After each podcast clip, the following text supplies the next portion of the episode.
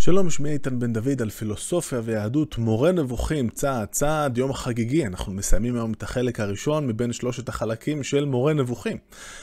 בפרק ע"ו הרמב"ם יזכור את ההוכחות של הכלם, אחרי שראינו כבר את ההוכחות שלהם לכך שהעולם מחודש ולכן יש אלוהים, ולאחר מכן ראינו את ההוכחות שלהם לכך שהאל הוא אחד. נשארנו עם הדבר האחרון, שזה ההוכחות שלהם לכך שלאלוהים אין גוף.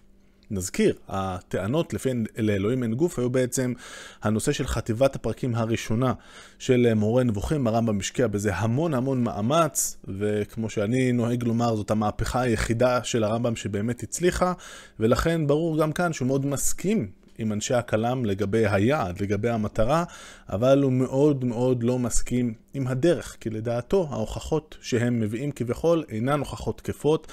ונראה כאן בפרק הזה את ההתמודדות שלו, הוא מביא את הטענות שלהם, ולאחר מכן מסכם פחות או יותר את כל הנושא אה, של אה, הכלם והמתקפות אה, שלו, ובונה את הבסיס לפתיחת החלק השני של מורה נבוכים.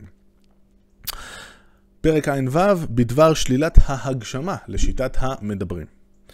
דרכיהם של המדברים וטיעוניהם לשלול את ההגשמה חלשות מאוד. הן חלשות יותר מראיותיהם לייחוד, לכך שהאל הוא אחד בלבד, כי לדעתם שלילת ההגשמה היא ענף המתחייב מעיקר הייחוד. הם אמרו, גוף אינו אחד. כלומר, ברגע שהוכחנו כביכול של, שהאל אה, אינו אה, גוף, אז אנחנו לכאורה כבר מסודרים, ולא היא לעיני, בעיני הרמב"ם.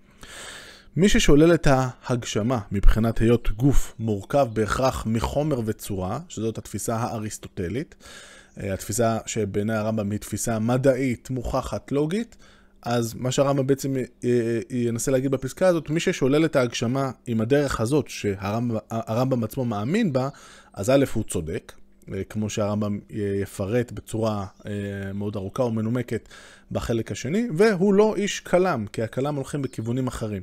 בעצם הרמב"ם מנסה לתת לנו כאן אה, איזושהי, איזושהי אוריינטציה של, אוקיי, מה הדרך הנכונה, לפני שאנחנו נראה את הדרכים הלא נכונות שבהם הולכים אנשי הכלם. אז מי ששולל את ההגשמה מבחינת היות גוף מורכב בהכרח מחומר וצורה, וזאת היא הרכבה, נכון? ברגע שהגוף מורכב משני אה, דברים, העצם מורכב מחומר מצד אחד וצורה מצד שני, זאת התפיסה האריסטוטלית. וברור שהרכבה נמנעת באשר למציאות, לעצמות האלוה, אינו מדבר, לדעתי. אינו מדבר, אינו משתייך לכלם. כלומר, ברגע ש... אה, אנחנו יודעים שכל גוף מורכב משילוב של חומר וצורה, וזה אה, הרכבה, אז אה, מכיוון שכבר ביססנו אה, את זה ש...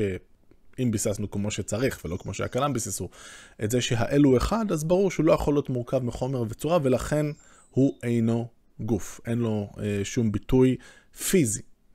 הרמב"ם, זאת אחת ההוכחות שהוא יביא אה, בחלק השני של מורה נבוכים, הוא יביא גם טיעונים אחרים שיראו מדוע אלוהים לא יכול להיות גוף. וראיה זאת, הראיה של האריסטוטלים, אינה בנויה על עיקרי המדברים. אלא זאת היא הוכחה מופתית נכונה, מופתית, הוכחה לוגית, בלתי ניתנת להפרחה. הבנויה על אמונה בחומר וצורה ותפיסת הבנת משמעויותיהם. זאת היא שיטה פילוסופית, שאזכיר אותה ואבהיר אותה, כאשר אציין את הוכחותיהם המופתיות של הפילוסופים לזאת, לכך שלאלוהים אין גוף. ואילו בפרק זה מטרתנו היא לציין רק את ראיות המדברים, לשלילת ההגשמה על פי הנחותיהם ודרך הבאת הראיות שלהם. הדרך הראשונה, הם אמרו, אילו היה האלוה הגוף, אזי מן ההכרח שאת עניין האלוהות ואמיתתה יקיימו כל העצמים של הגוף הזה. כלומר, כל עצם בודד מהם, זאת כל האטומים אה, של, אה, של הגוף הזה יהיו אה, אלוהיים לצורך העניין, או שיקיים אותו אחד, אחד מן העצמים של גוף זה. זאת אומרת, נגיד שבאלוהים הוא גוף ויש בו לצורך העניין 100 אטומים. או שבכל 100 האטומים האלה יש את מה שהתכונה הייחודית שהופכת את אלוהים לאל, זאת אומרת לצורך העניין, כל 100 האטומים של האל הם אטומים אלוהיים, מה שזה לא אומר, או שיש לנו 99 אטומים סטנדרטיים, כמו שאנחנו מוצאים במכולת, ואטום אחד שהוא האטום האלוהי. אם יקיים אותו עצם בודד, זאת אומרת אם יש לנו 99 רגילים ואחד אלוהי, אזי מה התועלת בשאר אותם חלקיקים? ואין משמעות למציאות הגוף הזה. יש פה אפשר אולי לראות גרסה מוקדמת של מה שנקרא התער של אוקהאם. אוקהאם, אחד הפילוסופים הסכולסטיים במאה ה-14, אם אני לא טועה, שבעצם אומר, אם אני יכול להסביר את התופעה המסוימת בהסבר פשוט, אני רוצה רק אותו. אני לא צריך הסברים אה, נוספים בלתי הכרחיים, אני יכול לחתוך אותם בתער, זה התער של אוקהאם. אם אני יכול, אה, אז במידה מסוימת יש פה מהלך שהוא קצת דומה. אם יש לי אטום אחד שמסביר אה, את האלוהות של אלוהים, כי הוא, כי הוא אטום אלוהי, אז אם יש פה רק אחד שהוא מספיק, מה אני צריך את כל, ה, את כל יתר 99 האטומים הסטנדרטיים? יש פה משהו לא חסכוני, לא אלגנטי ולא הגיוני. ואם, האופציה השנייה, עניין האלוהות קיים בכל אחד ואחד מן העצמים של הגוף הזה, כל 100 האטומים הם אטומים אלוהיים, אזי אלה אלוהויות רבות, ולא אלוה אחד. זאת אומרת, אם יש לי 100 אטומים שהם אלוהים, אז יש לי פה בעצם 100 אלים. והרי כבר ביארו שהוא אחד. לכאורה אה, טענה יפה מאוד, אבל אם תתבונן בראייה הזאת, תמצא שהיא בנויה על ההנחה הראשונה והחמישית מהנחותיהם. ראינו שיש אה, לאנשי הכלם 12 הנחות, ההנחה הראשונה היא שגופים בנויים מאטומים, וההנחה החמישית הייתה שכל גוף, אה, כל עצם יש בו מקרים. במקרה הזה, המקרה של היותו אלוהי. לו נאמר להם, או לו נאמר להם, ויש פה משפט אה, שהוא קצת בנוי בצורה לא ברורה, אבל הרעיון הוא, הנה טיעון הנגד של היריב שלנו, אוקיי? אדם שלצורך העניין חושב שאלוהים קיים, אבל הוא חושב שכן יכול להיות לו גוף. אז מה יהיה טיעון הנגד שלו, שלא תהיה להם תשובה אה, לטיעון הזה? גוף האלוה אינו מחובר מחלקיקים בלתי נחלקים. כלומר, אין הוא מחובר מאותם עצמים, מאותם אטומים שהוא בורא, כפי שאתם אומרים, אלא הוא משהו אחר. הוא גוף אחד רצוף, שאינו עשוי להתחלק אלא בדמיון שווא. ובדמיונות שווא אין להתחשב, כי ככה אתה מדמה, אם אתה מדמה בדמיונות שווא, אתה יכול לדמיין שגוף השמיים עשוי להיבקע או להיסדק, והפילוסוף אומר שזאתי פעולת הדמיון, והיקש מן הנראה שהם הגופים המצויים אצלנו על הנעלם. זאת אומרת, יכול להיות, את הטיעון הנגד יהיה, אלוהים כן אה, מורכב מ... הוא כן גוף, אבל הוא מורכב לא מהאטומים שאותם הוא בורא, אלא ממשהו אחר, והמשהו אחר, אי אפשר אה, לחלק אותו. ואז, ובעצם ההאשמה היא, לפי הטיעון הזה, טיעון הנגד, את אנשי הכלם, אתם מסיקים יותר מדי מהמציאות סביבכם על מה, ש, על מה שקשור לאלוהים. אתם לא יכולים לה, להקיש מהמציאות אה, על, אה, על אלוהים. שזה טיעון קצת טריקי, רק צריך להגיד, כי העמדה הבסיסית והביקורת הבסיסית של הרמב"ם על אנשי הכלאם, אה, היא נגד אה, האמירה שלהם שמה שבמציאות זה הכל יכול היה להיות אחרת לגמרי ואסור להתחשב במה שאנחנו רואים, מה שאנחנו תופסים מהמציאות לגבי אלוהים וכביכול כאן, למי שטוען את טיעון הנגד, הוא מאשים בדיוק בזה את אנשי הכלאם שהם אה, מקישים מן המציאות על אלוהים. אז יש פה מהלך שצריך רק לומר הוא קצת טריקי, הרמב"ם כמובן יכול להגיד, טוב, זה לא באמת הטיעון שלי, אני רק מביא טיעון נגד שאפשר להגיד נגד אנשי הכלאם, וכמובן שהרמב"ם עצמו לא מאמין בטיעון הנגד הזה, הוא לא חושב שלאלוהים יש גוף, אבל הוא רק אומר, אם אתם מוכיחים את זה ככה, אתם חשופים לביקורת כזאת, והביקורת הזאת לא תהיה לכם תשובה, ולכן הדרך הזאת היא לא טובה. הדרך השנייה, והיא חשובה מאוד בעיניהם, היא נמנעות הדמיות. הדמיות, הדמיון בין שני דברים. כי האל אינו דומה לדבר מברואיו, ואילו היה גוף, היה דומה לגופים, או לגופים.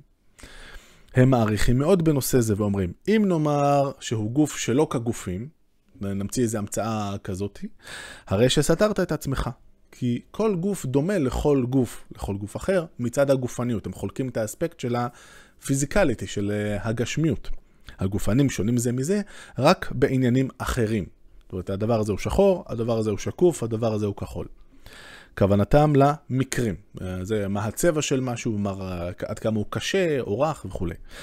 לדעתם, אילו היה גוף, אם אלוהים היה גוף, היה מתחייב שברא מה שדומה לו, שכביכול יש פה בעיה.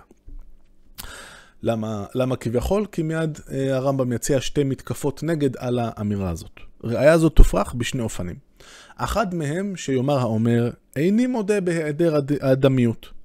איזו הוכחה מופתית מוכיחה לך שלא ייתכן שהאל ידמה לדבר מברואיו בדבר מן הדברים?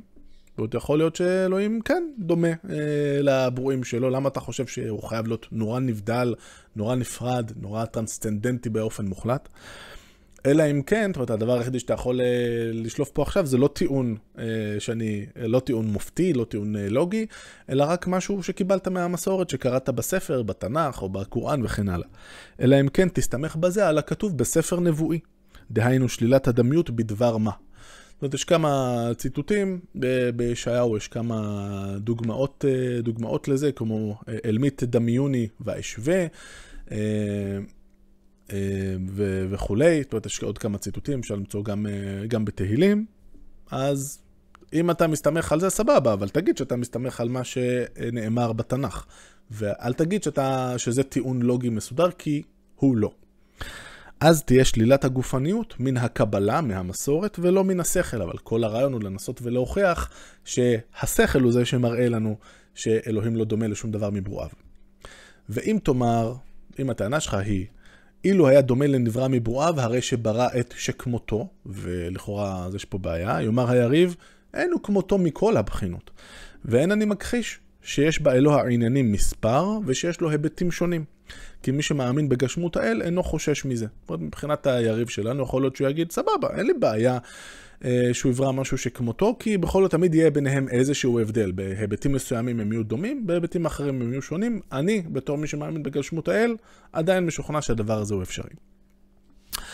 ויש צד אחר מסובך יותר, שכן מוכח ונכון בעיני מי שעסק בפילוסופיה והתעמק בשיטותיהם של הפילוסופים, שגוף, המילה גוף, המושג הזה, נאמר על הגלגלים הכדורים השמימים שעשויים מחומר שונה מהחומר ש, שנמצא כאן אה, בכדור הארץ. אז גוף, המילה הזאת, המושג הזה נאמר על הגלגלים, ועל אלה הגופים ההיוליים, הגופים שיש לנו כאן, שמתהווים וחלים כל הזמן, בשיתוף גמור. זאת אומרת, זה, המושג הזה חל על שניהם, אבל זה פשוט לא, לא מצהיר ולא, אה, זה לא מתוך איזושהי התחייבות לכך שיש משהו דומה בין הגופים שיש כאן תחת גלגל הירח בכדור הארץ, לבין מה שיש אה, בכוכבים ובגלגלים. כי החומר הזה אינו החומר ההוא, והצורות האלה שיש לנו כאן אינן הצורות ההן, אלא חומר וצורה המושגים נאמרים אף הם על מה שכאן ועל הגלגלים בשיתוף, אף על פי שיש לגלגל בלי ספק ממדים. זאת אומרת, הגלגל הוא כן משהו גשמי. הממדים עצמם אינם הגוף, אלא הגוף הוא הדבר המורכב מחומר וצורה. ואם אומרים זאת לגבי הגלגל, זאת אומרת אומרים אה, שגם הגלגל הוא גוף, אה, למרות שהמהות שלו שונה לגמרי מהמהות כאן, כל שכן שיאמר זאת לגבי האלוה, מי שמאמין בגשמות האל. זאת אומרת, כמו שהוא יכול להגיד, כן, הוא גוף גם, הוא פשוט מורכב מדברים מאוד שונים מה... מאיך שמורכבים גופים כאן, אבל הוא עדיין יכול להיות גשמי. שהרי הוא אמר, הוא גוף בעל ממדים, אלא שעצמותו, אמיתתו ועצמו אינם דומים לדבר מגופי הנבראים. גוף, המושג גוף, ייאמר עליו ועליהם רק בשיתוף. כמו שנאמר, עליו ועליהם נמצא. בשיתוף, לדעת אנשי האמת. זאת אומרת, מי שמחזיקים באמת, אומרים שגם אה, כל העניין של הקיום, של להגיד שמשהו נמצא, כשאנחנו מכילים את המושג הזה על דברים כאן בעולם שלנו, וכשאנחנו מכילים את זה על אלוהים, אלה שני דברים שונים לגמרי.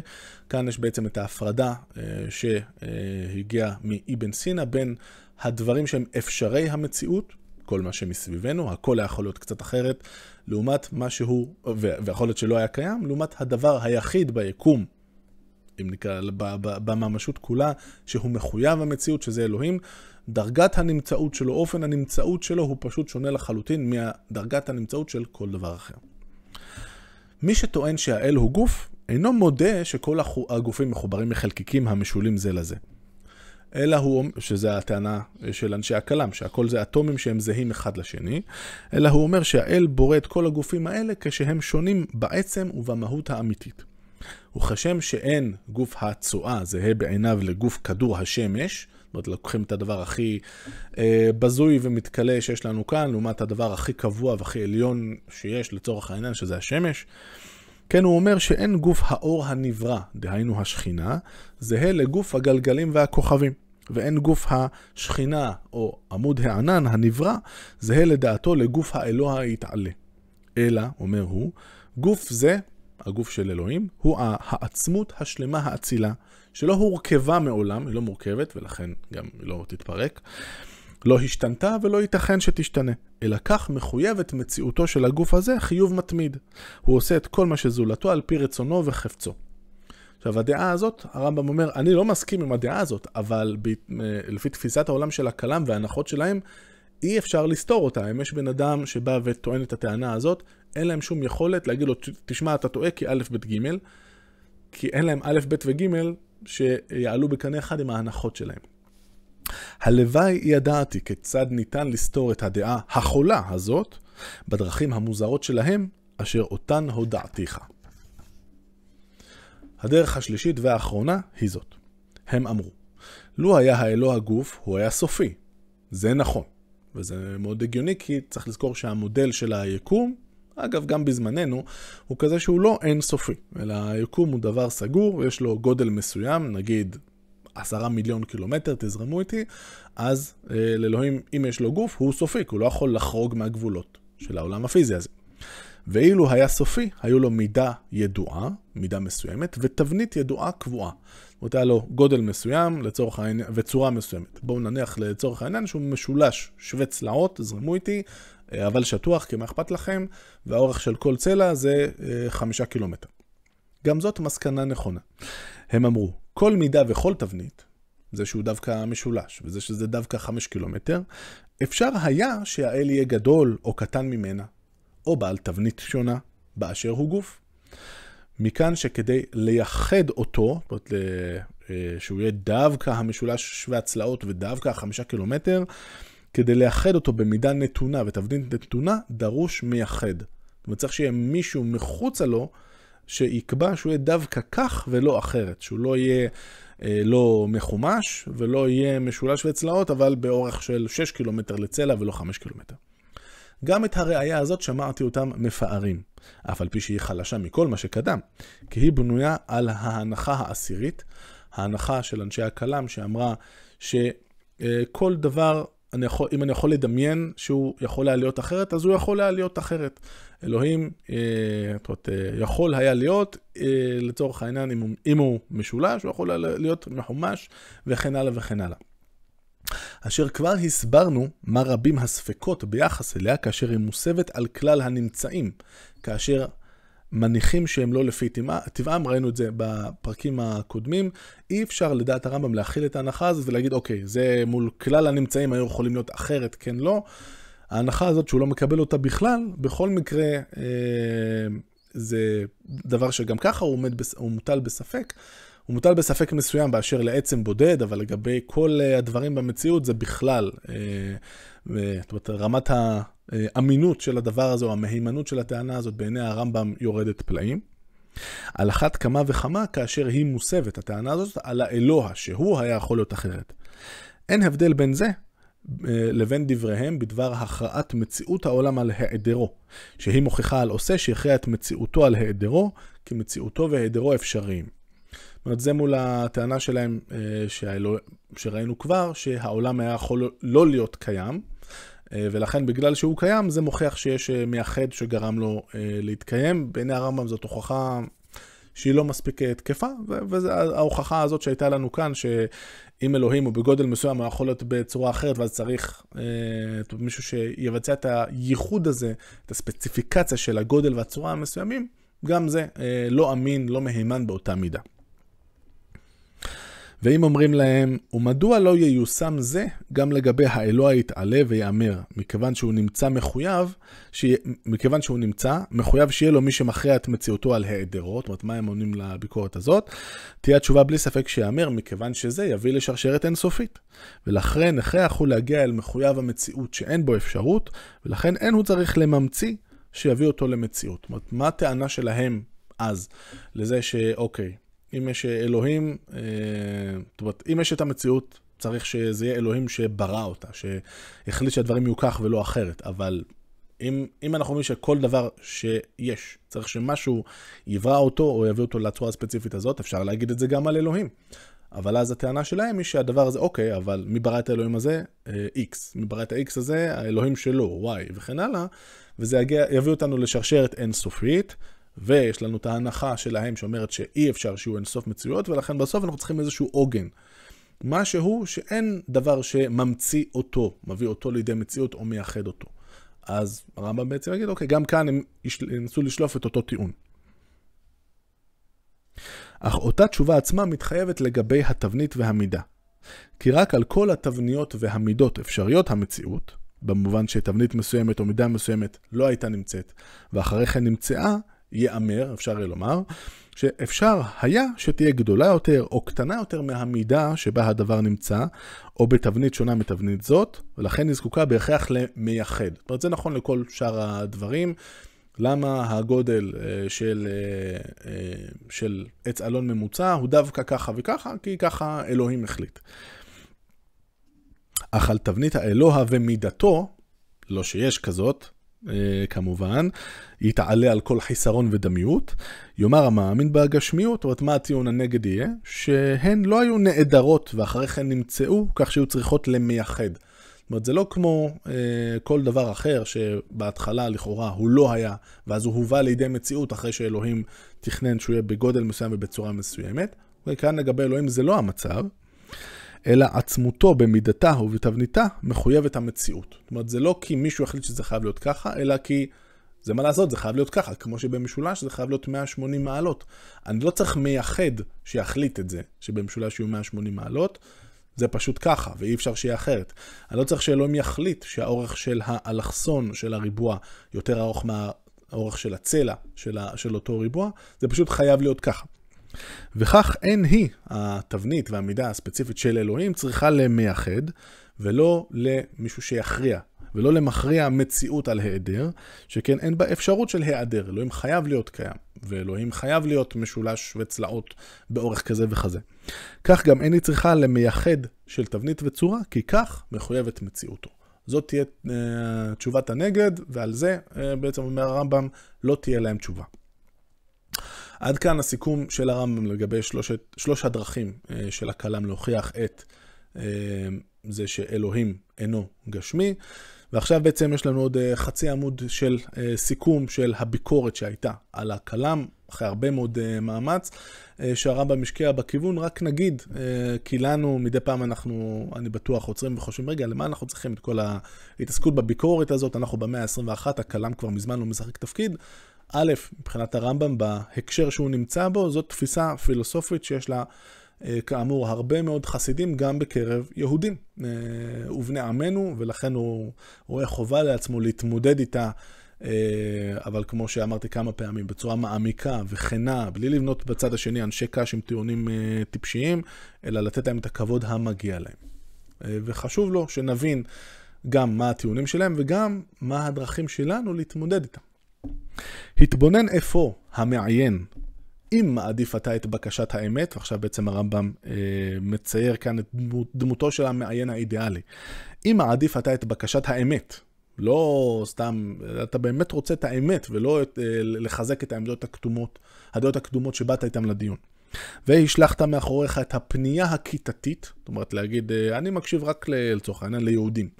אם מישהו, אם יש איזה גוי כמו אריסטו שאומר משהו, אני שולל אותו מראש כי הוא גוי, מה אני צריך להקשיב לו?